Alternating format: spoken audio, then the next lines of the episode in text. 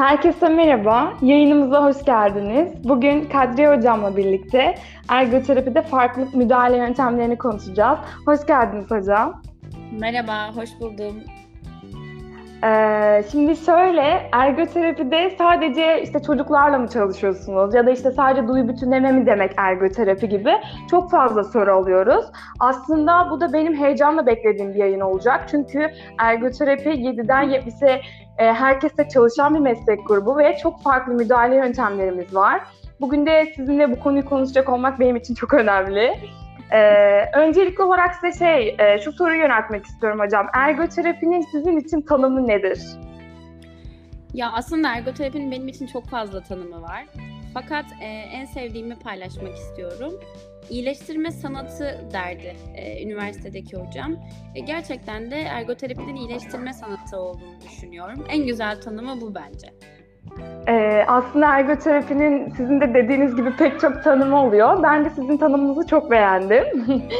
ee, peki hocam, seanslarınızda duyu bütünleme dışında hangi müdahale yöntemlerini kullanıyorsunuz diye bir soru geldi size de. Şöyle, aslında en az duyu bütünlemeyi kullanıyorum diyebilirim. E, çünkü gelen aileler duyu bütünleme terapisi alma adı altında gelip aslında basit bir ergoterapi ihtiyacına e, sahip oluyorlar genelde. E, ben genelde duyu bütünlemeyi araç olarak kullanıyorum. Duyu bütünleme terapisini araç olarak kullanıyorum. Onun dışında en ağırlıklı kullandığım yöntem kognitif e, terapi yöntemleri oluyor.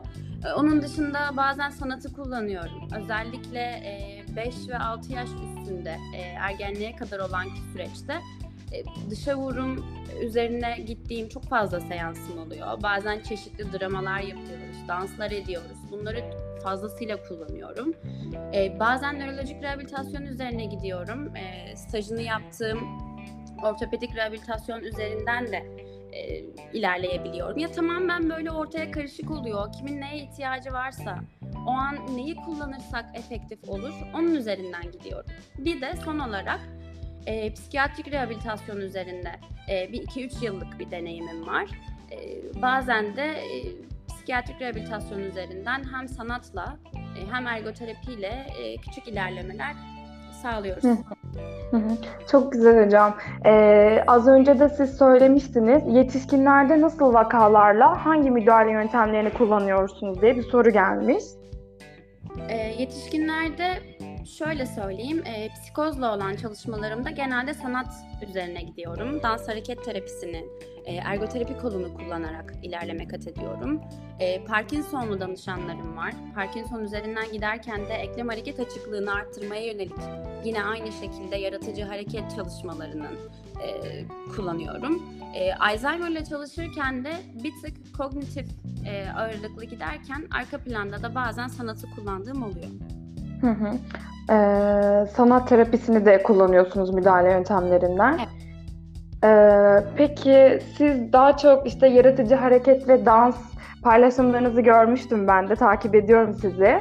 Ee, yaratıcı hareket ve dansı müdahale kısmında nasıl kullanıyorsunuz? Yaklaşımınız nasıl oluyor ve nasıl terapi oluyor demiş birisi.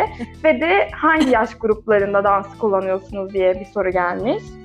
O zaman ben böyle dansla alakalı kendi Evet. düşüncemi söyleyeyim. Ee, Sonrasında da minik minik cevaplar vermiş olurum diye düşünüyorum. Hı hı.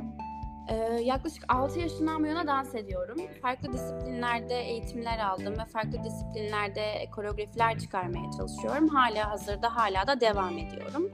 Ee, aslında ergoterapiyi okuma amaçlarımdan bir tanesi de dansı ergoterapiyle birleştirmekti açıkçası. Şu an neler yapıyorum? Ee, Şu an herhangi bir bağlı bir metoda, hani bağlı olduğum bir metodum yok. Hı. tamam müdahale planını ergoterapi bakış açısıyla oluşturmaya çalışıyorum. Hani burada ilk başta şöyle yapmalısınız, böyle yapmalısınız tarzında bir yaklaşımda bulunursam yanlış bir şey söylemiş olurum. Kesinlikle. Nasıl ergoterapistler hep herkese aynı müdahaleyi uygulamıyorsa ya da her çocuğa aynı şeyi yapamıyorsak e, dans da aynı şekilde. E, o yüzden e, sonuçta hani burada yaklaşık bir 13-14 yıllık bir dans geçmişi söz konusu. E, bunun üzerine artık e, bedeni kullanma, bedeni fark etme, e, beden üzerindeki şekil değişikliklerinde insanın ruh halini anlayabilme üzerine deneyim kazanmış oluyorsunuz. Öncelik olarak da kendi üzerinizde yapıyorsunuz bunu. Yani ben dansın e, bana iyi gelmediğini düşünseydim, e, kendimi iyileştirmediğini düşünseydim zaten bu yöntemi uygulamam yanlış olurdu. E, bu alan için önce terapistin e, kendisini iyileştirmesi gerekiyor dansla. E, bu tabii ki şunu söylemeye çalışmıyorum. İşte dansla ilgilenen herkesin çok mutlu olması gerekiyor diye. Kesinlikle öyle bir şey söz konusu değil. E, hepimiz insanız ve çoğu zaman e, üzüldüğümüz, canımızın sıkıldığı, çıkmaza düştüğümüz çok fazla konu oluyor. Ama buralarda dansı kullanarak e, kendimizi nasıl hissediyoruz? Motive edebiliyor muyuz? E, dansla dışa vurabiliyor muyuz? Aslında ergoterapinin de e, amaçladığı yerlerden bir tanesi, sanat terapinin de aslında amaçladığı yerlerden bir tanesi dışa vurum sonuçta. E, bazen sözel olarak e, bir şeyleri dışa vurabiliyoruz, konuşabiliyoruz ama e, bazılarımız sözel yönden dışa vurmayı değil de resimle, dansla, müzikle dışa vurmayı daha çok tercih Evet. ediyor. E, dansı da açıkçası buralarda kullanıyorum ama e, son zamanlarda e, özellikle psikiyatri dışında ki danışanlarımla genelde fiziksel yönde çalışmaları dansla ilerletiyorum. İşte eklem hareket açıklıklarının e, daha kısıtlı olduğu, katatonileri gördüğümüz durumlarda mesela e, dans hareket terapisinin e, çalışmaları ciddi anlamda işimize yarıyor. E, yine söylüyorum yani belli bir metodu kullanmak zorundasınız diye bir şey söz konusu değil. Önce kendi bedeninizde e, bir şeyler yapıyor olmanız lazım. Sonrasında e, gelen danışan üzerinden e, bir yol bulup orada bir terapötik ilişkiyi kurup doğru yerde doğru hareketi çıkarmamız gerekiyor. E, ben bu şekilde ilerliyorum. Anlıyorum hocam. Siz zaten eee, az önce de dediniz hani çok küçük yaştan beri dans ettiğiniz için eee, bunu seçtiniz. Bu, bu müdahale yöntemini seçtiniz. Eee, fakat bunun için hani herhangi bir eğitim almaya gerek var mı? Eee, ya da eee, dansta çalışmak isteyenlere öneriniz neler olabilir? Şöyle, e, dansı kullanmak isteyen herkese açık bir kapı bu. Yani siz ergoterapistsiniz, kapınızı kapattığınız andan itibaren içeride ne yaptığınız tamamen sizin sorumluluğunuzdadır. E, danışanın kendini iyi hissedeceği ya da iyi geleceği her şey uygulanabilir. Ben bu bağlamda düşünüyorum. Ama bunu sanat terapisi adı altında yapmak e, galiba birazcık daha e, özellikle psikoloji eğitimini, e, sanat terapi metotlarını, e, sanat terapisinin ne işe yaradığını, hangi teknikleri kullanmamız gerektiğini, bazen travmayla başa nasıl çıkabiliyoruz? E, bunun üzerine bazı eğitimlerin alınması gerektiğini düşünüyorum. Ama bu işin psikiyatri ya da e, psikoloji bağlamındaki tarafı. Onun dışında herkesin seanslarında e, dansı kullanabileceğini düşünüyorum ki kullananlar da var. E, ben birinci sınıfta, ikinci sınıfta stajlara gittiğimde de herhangi bir dans eğitimi almayan fakat e, seanslarında dansı kullanan e, terapistler de görüyordum. Bunlar da çok güzel, bence çok verimli. Fakat dediğim gibi sanat terapisti e, title'ını kullanmaktansa e, seansa daha aktif olmak daha yararlı. Herhangi bir eğitim söz konusu değilse diye düşünüyorum. Onun dışında hani daha öncesinde e, dans kulübü başkanlığı yaparken de e, okulda sorular alıyordum bu şekilde. Hani daha önce dans etmedim, e, bu problem yaratır mı gibisinden. Hiç gerek yok. Kimse annenin, annesinin karnından dans eğitimi alarak tabii ki dünyaya gelmiyor. E, kaç yaşında başladığımızın da aslında bir önemi yok. Eğer e, görsel sanat kısmını kullanmıyorsak, eğer bir sahne geçmişimiz yoksa ya da sahneye çıkmak istemiyorsak onun da bir e, sorun yok. Yani şunu söylemeye çalışıyorum aslında.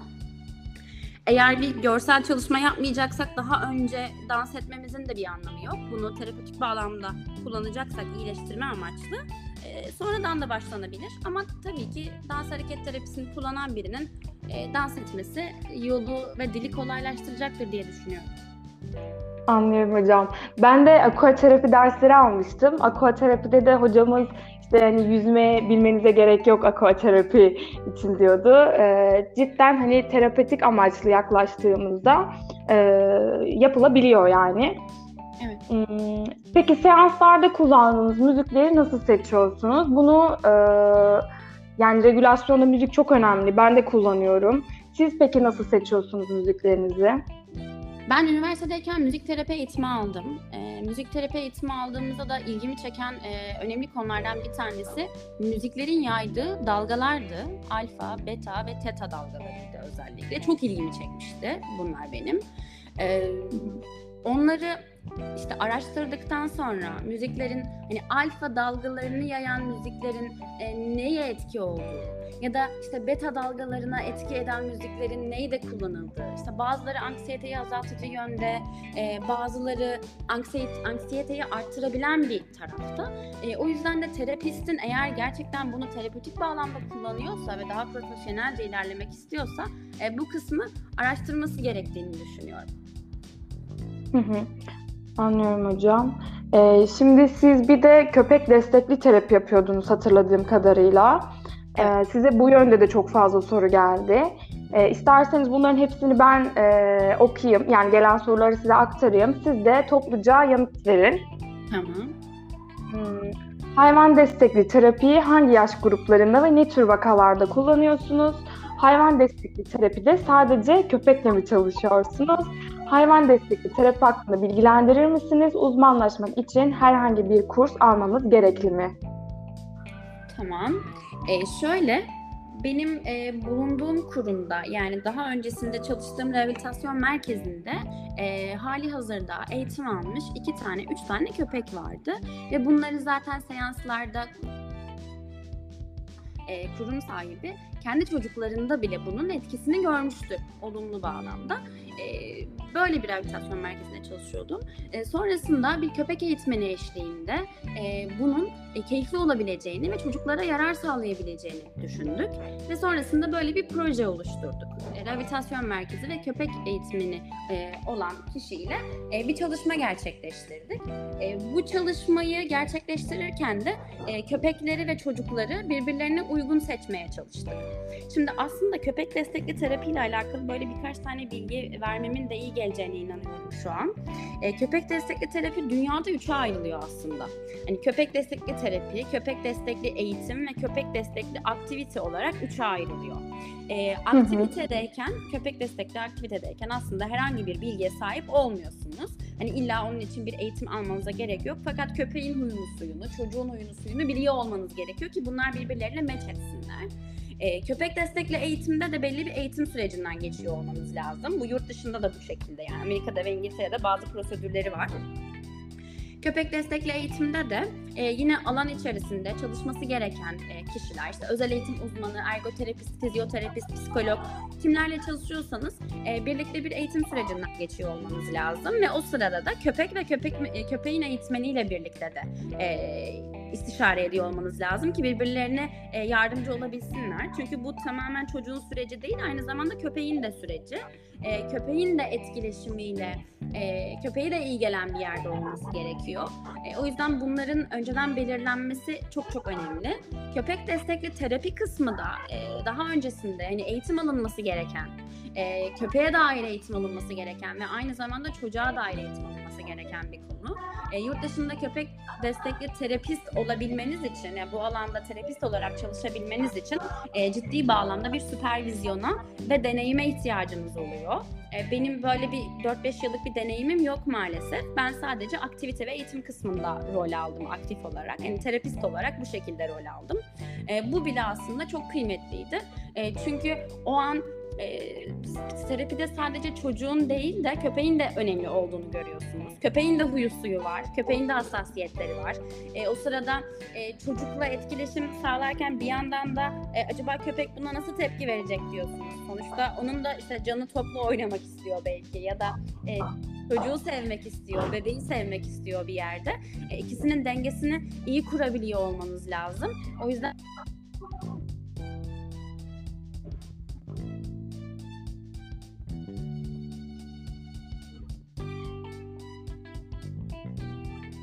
Sesim geliyor değil mi şu an? Evet, geliyor hocam. Yaş aralığı sorulmuş. E, her yaştan bireyle uygulanabileceğini düşünüyorum. E, evet Türkiye'de ben bunu pediatri alanda yani hani yaklaşık 3 ile 7 yaş arasında kullandım. Ama yapılan araştırmalara göre e, yetişkinlerde de özellikle nörolojik problemi olan yetişkinlerde mesela işte cerebral palsy olabilir, e, Alzheimer olabilir, Parkinson olabilir. E, bu gibi durumlarda da öncesinde köpek eğitmeninize e, ve tar- tabii ki terapistle çalışan bir e, alanda e, gidip e, durumu açıklayıp kime uygun, kime özel bir e, köpek istediğinizi açıklıyorsunuz ve sonrasında süreç başlıyor. E, bu başlayan süreçte e, köpek e, özel bir e, çiftleşme eşliğinde tabii ki e, meydana gelirse ve gerçekleşirse tabii bu da çok önemli. E, özel bir eşleşme sonrasında e, köpek meydana geliyor ve sonrasında köpek e, gitmesi gereken sahibinin yani kimle çalışacaksa eğer e, ona uygun bir koku desteğiyle e, eğitilmeye başlanıyor. E, sonrasında belli bir yaşa gelince ya da belli bir aylık olunca onu e, köpek terapisti yani köpekle çalışan terapist belirliyor onu. Burada bizim bir yetkimiz yok. E, köpeğin hazır olduğunu düşündüklerinde bunu danışana e, teslim ediyorlar. Ve sonrasında verilen özelliklere ve ne istediğinize göre e, köpeği o şekilde rahatlıkla bir terapi arkadaşıymış gibi kullanabiliyorsunuz. Aslında çok e, kıymetli ve güzel bir alan. E, Kesinlikle. biraz zahmetli e, farkındayım. Türkiye'de hani bunu yapmak isteyen çok fazla yer var. Umarım herkes başarılı olur ve e, gerçekten birilerinin hayatına dokunurlar. Bu çok önemli. E, böyle bir çalışma var. E, benim bu bahsettiğim yurt dışında gerçekleşen süreçti. E, Türkiye'de de e, buna benzer oluşumlar var. Umarım olur ve biz de bunu gerçekten mutlu bir şekilde gözlemleriz. Ee, peki hocam mesela hani dediniz ya kişiye özel e, ihtiyaçları doğrultusunda hani o köpek nasıl seçiyorsun? Mesela hangi danışanda? Acaba ben bunu uygulasam işte köpek destekli terapi olsa daha iyi gelir. Hani bu kısımda nasıl faydalanıyorsunuz peki?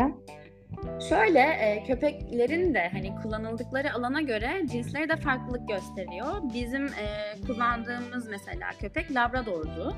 E, şimdi ikisi arasındaki farka bakıyorum. Mesela benim köpeğim var Golden. E, benim köpeğim çocukları görünce böyle heyecanlanan, dil çıkaran, çocukları öpmeye, çocuklarla sarılmaya çalışan bir yerde mesela Freud. E, yani kendi köpeğimden bahsediyorum. Ama mesela terapide kullandığımız Labrador e, ona sarılın, öpün, bir şey yapın mesela. Hani dokunmaya çalışın. Hiçbir şekilde tepki vermeden sadece sahibinin gözünün içine bakarak onun komut vermesini bekleyen bir yerde mesela. Yani burada çalışacağınız danışanla köpeğin cinsi gerçekten çok önemli. E, köpeğin eğitilmiş olması çok önemli. Köpeklerin de bizim gibi mizaçları var. Yani e, eğitim sırasındayken ben de e, bunları öğrenmeye çalışmak için böyle sizin bana sorduğunuz gibi bir sürü soru sormuştum. E, gerçekten köpeklerin de mizaçları var. Bir labradorla diğeri birbirini tutmayabiliyor. Hani bir Evet. tanesi çok heyecanlı olabiliyor. Bir yerinin bir tanesinin kızdığı bir şey olabiliyor mesela yani. E, o da hani bilmediğiniz için e, huyunu suyunu sizin de aslında süreç içerisindeyken öğrenmeniz gereken bir yerde oluyor. E, her türlü hani nasıl çocukların mizacı, yetişkinlerin mizacı birbirinden farklıysa köpeklerin de öyle ve ciddi anlamda üzerine eğilmesi gereken hani terapistle, köpek terapistiyle birlikte konuşulması ve ona göre belirlenmesi gereken bir şey. Yani şu an şey diyemem size. İşte Labrador'da kesin serebral palsiyle çalışırsınız. İşte Alzheimer'da golden olur gibi bir şey söyleyemem. Çünkü e, köpeğin mizacını köpeğin sahibinden öğreniyor olmanız lazım. E, onun yönlendiriyor olması lazım. Anladım hocam. Ee, şimdi ben Türkiye'de hani hayvan destekli çalışan birkaç kurum biliyorum. Fakat e, sizin bahsettiğiniz eğitim vesaire bu konuda hiç bilgim yoktu mesela. Ee, e, yani söyleyebilir misiniz acaba hani ismini, nereden aldığınız eğitim? Belki e, almak isteyenler olur. Şöyle, e, bu Baç Akademi diye geçiyor. Berker Arslan diye bir köpek eğitmeni var. E, aynı şekilde benim e, Freud, yani benim köpeğim de e, oradan eğitim almış. E, aynı zamanda Tema Özel Eğitim Merkezi'ydi zaten. Freud'u oradan aldım ben açıkçası. E, ora vasıtasıyla Berker Arslan'a ulaştık. E, Riva yolunda e, kurumları var. Orada e, köpek eğitimleri de veriliyor. E, bu alan açısından e, gayet de istekliler e, ve çok keyifli vakitte geçiriliyor. Hani illa terapi kısmında değil, köpek eğitimi kısmında da köpeğinizin işte kaka problemi olabilir, davranış problemleri olabilir. Yani Çocuklarda nasıl davranış problemleriyle karşılaşıyoruz? Köpeklerde de davranış problemiyle karşılaşıyoruz. Mesela benim Freud'un e, dikkat eksikliği, hiperaktifte bozukluğu var yani dışarıda yürüyemiyoruz onunla hani. E, tabii terzi kendi söküğünde dikemediği için e, ben de sıklıkla e, arayıp ulaşıp eğitime götürmek istiyorum mesela yani. E, oradan ulaşabilirsiniz. Hı hı. Çok teşekkür ederim hocam. Ee, peki sizin eklemek istediğiniz neler var bu yayına? Farklı müdahale yöntemleriyle ilgili. E, ben ergoterapistlerin her alanda e, iyi bir yerde olmasını istiyorum. E, ve çok eksiğimiz olduğunu düşünüyorum Türkiye çapında. Yani bir onkolojide, psikiyatride, nörolojide, ortopedide, sanatta e, hani sadece çocuğa yönelmektense çocukla birlikte bile hani eş zamanlı olarak diğer alanlarda da gelişmemiz gerektiğini düşünüyorum. Çünkü e, tabii yaklaşık 4-5 yıl önce yoldan geçerken ya da herhangi biriyle tanıştığımda ergoterapi kelimesini kullandığımda kimse e, bilmezken hani aa iki yıllık mı o bölüm ne yapıyorsunuz siz şimdi ergonomi derken yatak falan mı yapıyorsunuz tarzında sorularla karşılaşıyordum. Şu an çok şükür ki e, biriyle tanıştığım zaman ergoterapi kelimesini e, bildiğini fark ediyorum. Fakat bunu da şu an sadece duyu bütünleme alanıyla alakalı bildiğini biliyorum. Hani herkese anlatmaya çalışıyorum. Hani ergoterapistlerin uyguladığı terapi yöntemlerinden sadece bir tanesi duyu bütünleme demeye çalışıyorum ben de. Ama ilerleyen dönemlerde her alanda bir ergoterapistin e, olmasını çok istiyorum. E, ben de dans hareket terapisiyle alakalı olarak hani gerçekten yıllarımı verdim bu alana e, ve hala da e, emek vermeye, deneyimlemeye, e, da, neyi daha iyi hale getirebilirim, ergoterapiyle birleştirebilirim demeye devam ediyorum. E, bu gibi alanlarda bizlerin e, daha iyi yerlere gelmesi ve daha çok hem istihdam açısından hem de ilgi alanı açısından e, gelişmemiz gerektiğini düşünüyorum. Benim de tek temennim bu yönde hocam. Sadece işte duyu bütünleme ya da sadece pediatri değil, gökkuşağı gibi bizim mesleğimiz. Ergoterapi biliminin Türkiye'de ben çok daha iyi yerlere geleceğine inanıyorum. Çünkü bir yıl öncesine baktığımda hani ergoterapi hakkında yani bir yılda bile çok fazla şey değişiyor. Ee, o yüzden çok ümitliyim. Ee, bu konuda da sizin gibi hocalarımız olduğu için çok şanslı buluyorum mesleği. Aslında bence işte yaratıcı dans, e, yaratıcı hareket ve dansla ilgili bir eğitim çok güzel olabilir diye düşünüyorum. Yani siz ne düşünüyorsunuz bu konuda bilmiyorum ama belki ilerleyen dönemlerde bunun için de hem meslektaşlarımıza hem de diğer terapi e, terapist arkadaşlarımıza güzel bir kapı açılabilir diye düşünüyorum. Ee, çok istiyorum. Hatta bir, bir buçuk yıldır ben de aynı sorularla karşılaşıyorum. Ee, şu an hali hazırda hazırladığım bir e, eğitim programı mevcut. E, ama bunu birazcık daha geliştirmeye ve daha sakin bir kafaya ihtiyacım var. o yüzden e, umarım birkaç yıl içerisinde ben de e, bununla alakalı bir eğitim vermek e, istiyorum. Umarım yapabilirim. E, öyle bir durumda zaten seve seve herkese destek olmaya da konuyla ilgili hazırım. Hı hı. E, son olarak birazcık da sanat terapisi hakkında konuşabilir miyiz hocam? Tabii ki. E, sanat terapisi benim birinci sınıftan bu yana e, bildiğini hani e, olduğunu bildiğim bütün kurumların kapısını çaldığım, e, oradaki yetkililerle konuşmaya çalıştığım, gerekirse kapısında yattığım, kapısında ağladığım bir alan. o yüzden e, sanat terapisiyle ilgili böyle saatlerce konuşabilirim. E, çok keyif aldığım, çok mutlu olduğum bir alan.